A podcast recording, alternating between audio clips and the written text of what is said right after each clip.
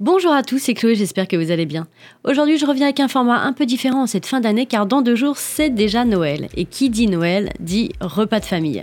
Alors, je vais vous aider à préparer vos répliques pour contrer les rafales de propos négatifs que vous allez devoir encaisser au sujet de la crypto. Et oui, parce que malheureusement, c'est ce qui risque de se passer si votre famille connaît votre intérêt pour la crypto, pire si vous avez déjà investi.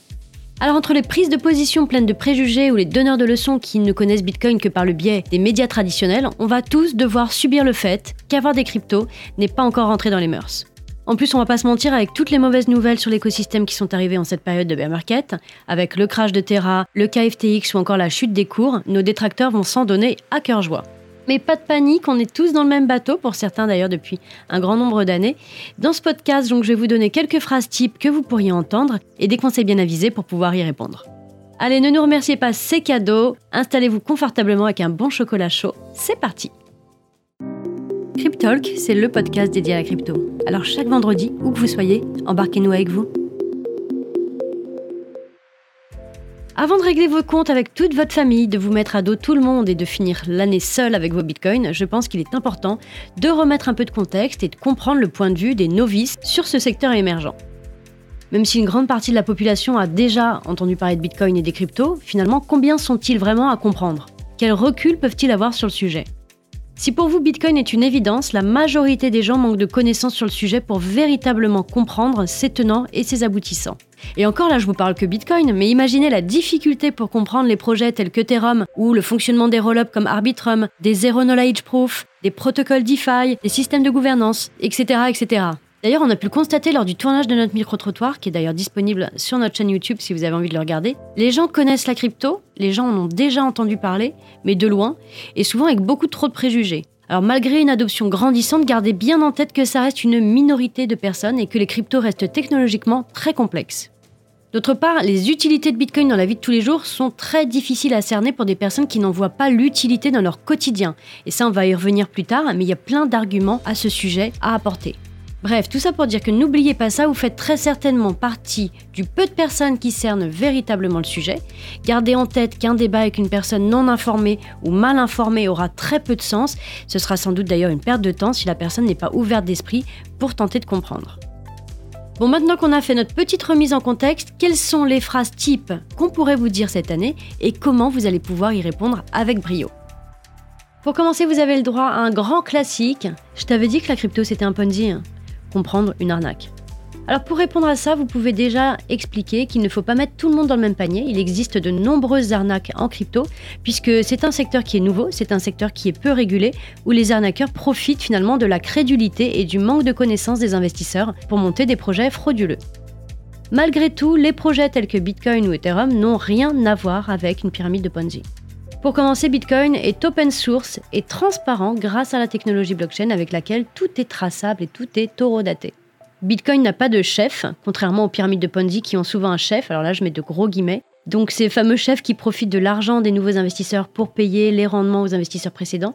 Bitcoin n'a pas de chef unique qui contrôle tout. Personne ne peut utiliser Bitcoin pour s'enrichir aux dépens des autres de façon frauduleuse. Vous pourrez dire que Bitcoin est basé sur un consensus décentralisé, contrairement aux pyramides de Ponzi qui sont souvent basées sur la confiance que les investisseurs ont en une seule personne ou en une seule entreprise d'ailleurs. Bitcoin est basé sur un consensus décentralisé, ça veut dire que tous les utilisateurs du réseau doivent être d'accord pour le bon fonctionnement de Bitcoin. Et pour finir, Bitcoin a une valeur réelle, contrairement aux pyramides de Ponzi qui ne reposent sur rien, sur du vent, en tout cas rien de concret, et qui ne sont que des mécanismes de spéculation.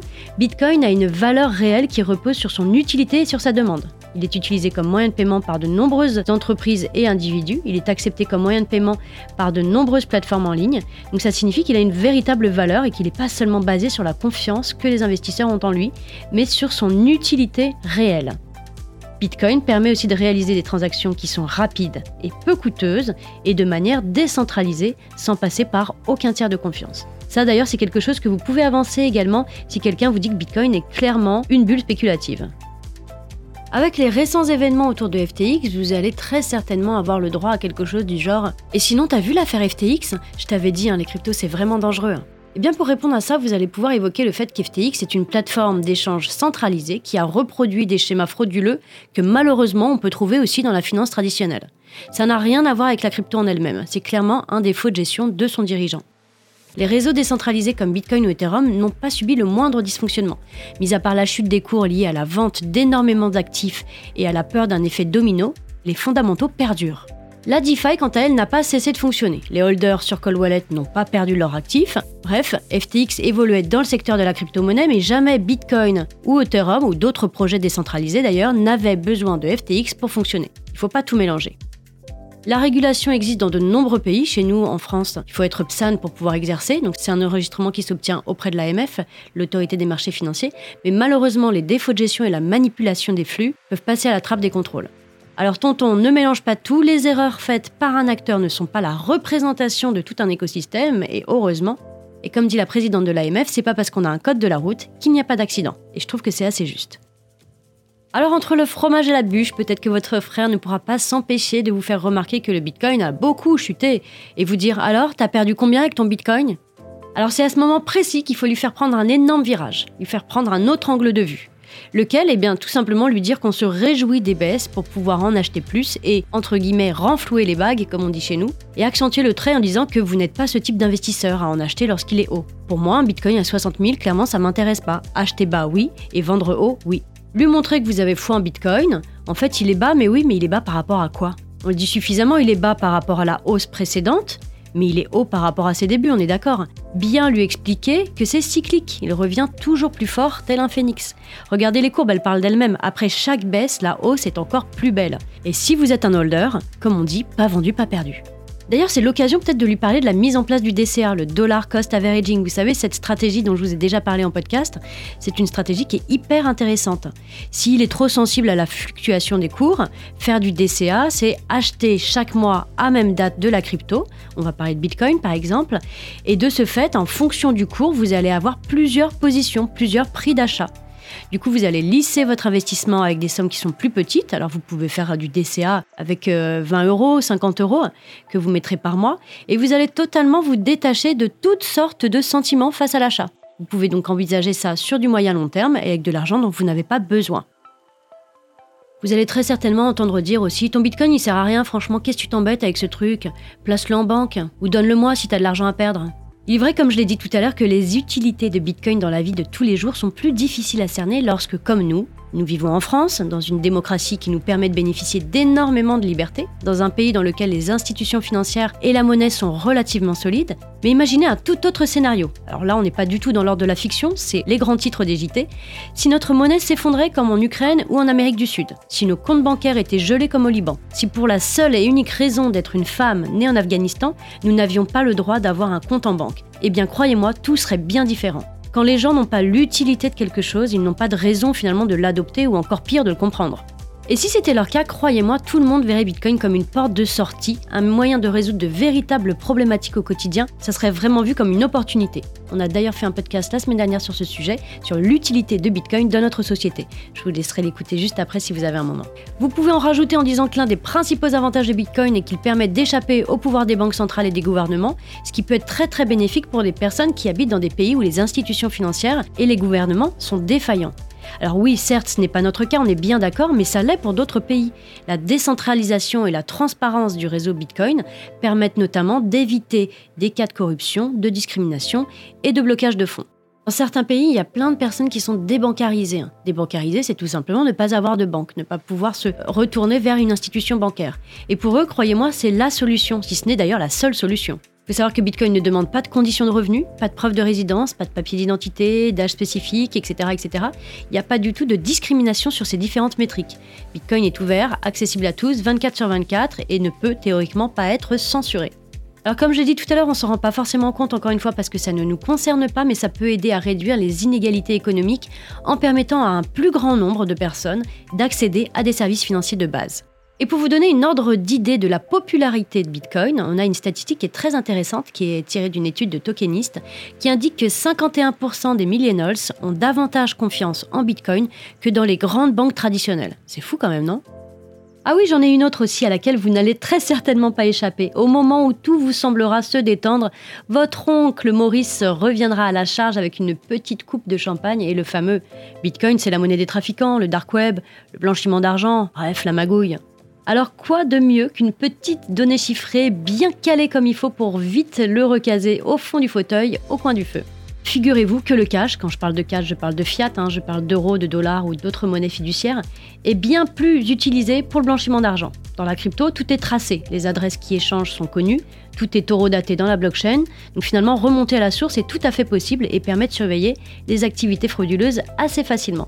Selon Chainalysis, en 2021, 8,6 milliards de dollars ont été blanchis en crypto.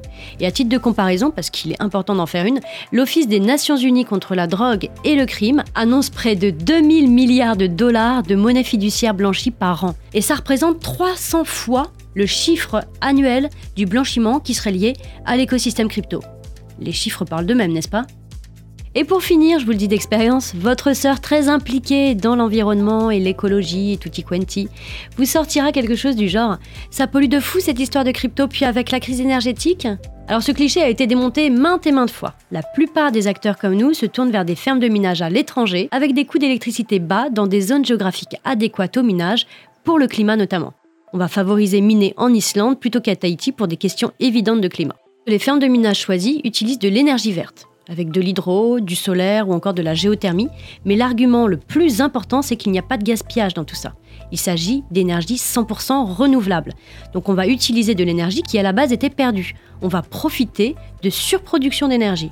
Après, on peut faire un comparatif très rapide avec tout ce qui est éclairage urbain allumé toute la nuit en ville, les envois de mails, et oui, ça demande aussi de l'énergie. Bref, encore une fois, si vous n'avez pas l'utilité, vous aurez l'impression qu'il s'agit d'énergie perdue. Le minage en proof of work se fait dans la plupart du temps, de nos jours, et en tout cas c'est notre cas, de façon clean et responsable. Et la coup de théâtre dans la soirée, le téléphone sonne chez votre tante, c'est votre cousin Polo qui appelle en disant qu'il est en galère totale de thunes à l'autre bout du monde. Et voilà, encore un argument, Bitcoin. Pour réaliser des paiements transfrontaliers, Bitcoin est actuellement une des solutions les plus économiques et les plus rapides. L'argent peut être transféré en quelques minutes et avec des frais dérisoires et ce à n'importe quel endroit du globe. Les frais en passant par des institutions financières traditionnelles ou des entreprises spécialisées peuvent être colossaux et les envois sont souvent longs. Alors si votre cousin Polo est en galère au Pérou par exemple, il sera bien content de pouvoir recevoir de la crypto, qui pourra convertir par la suite bien entendu, à la place d'un Western Union qui va prendre beaucoup de temps et qui va coûter très cher. Voilà, j'espère que vous avez désormais tous les arguments pour pouvoir contrer à ces rafales de réflexion sur la crypto. Armez-vous de courage, révisez vos fondamentaux et surtout ne vous découragez pas. Vous pouvez aussi ne pas du tout en parler si vous avez envie de passer une soirée sereine. Vous pouvez aussi leur offrir un bon livre sur la crypto pour Noël, ça peut être une idée de cadeau très utile. On vous a d'ailleurs fait une petite sélection sur notre compte Insta si vous avez envie de regarder. Voilà, j'espère que ce format un peu particulier vous aura plu. N'hésitez pas à liker, partager et mettre en favori si vous êtes sur une plateforme de streaming. Moi, je vous dis donc euh, à la semaine prochaine pour un nouvel épisode. En attendant, je vous souhaite de passer de très très belles fêtes de famille. Ne vous prenez pas la tête. Profitez, profitez de vos proches parce qu'après tout, c'est le plus important. Et on en parlera au prochain Bullrun. Dernière petite chose avant de vous quitter, sur Twitter, n'oubliez pas, on a un calendrier de l'avant, il se termine le 24 au soir, donc vous avez encore le temps de participer, il y a des lots vraiment canons à gagner, donc n'hésitez pas, tentez votre chance. Et autre chose, on a une réduction sur les machines de minage jusqu'à épuisement total des stocks. Vous avez moins 5% avec le code Noël5 en majuscule, le tout attaché. Vous avez juste à renseigner ce code promo dans votre panier au moment de l'achat et le tour est joué pour moins 5% sur l'achat de votre machine. Allez, je vous dis à la semaine prochaine. Prenez soin de vous.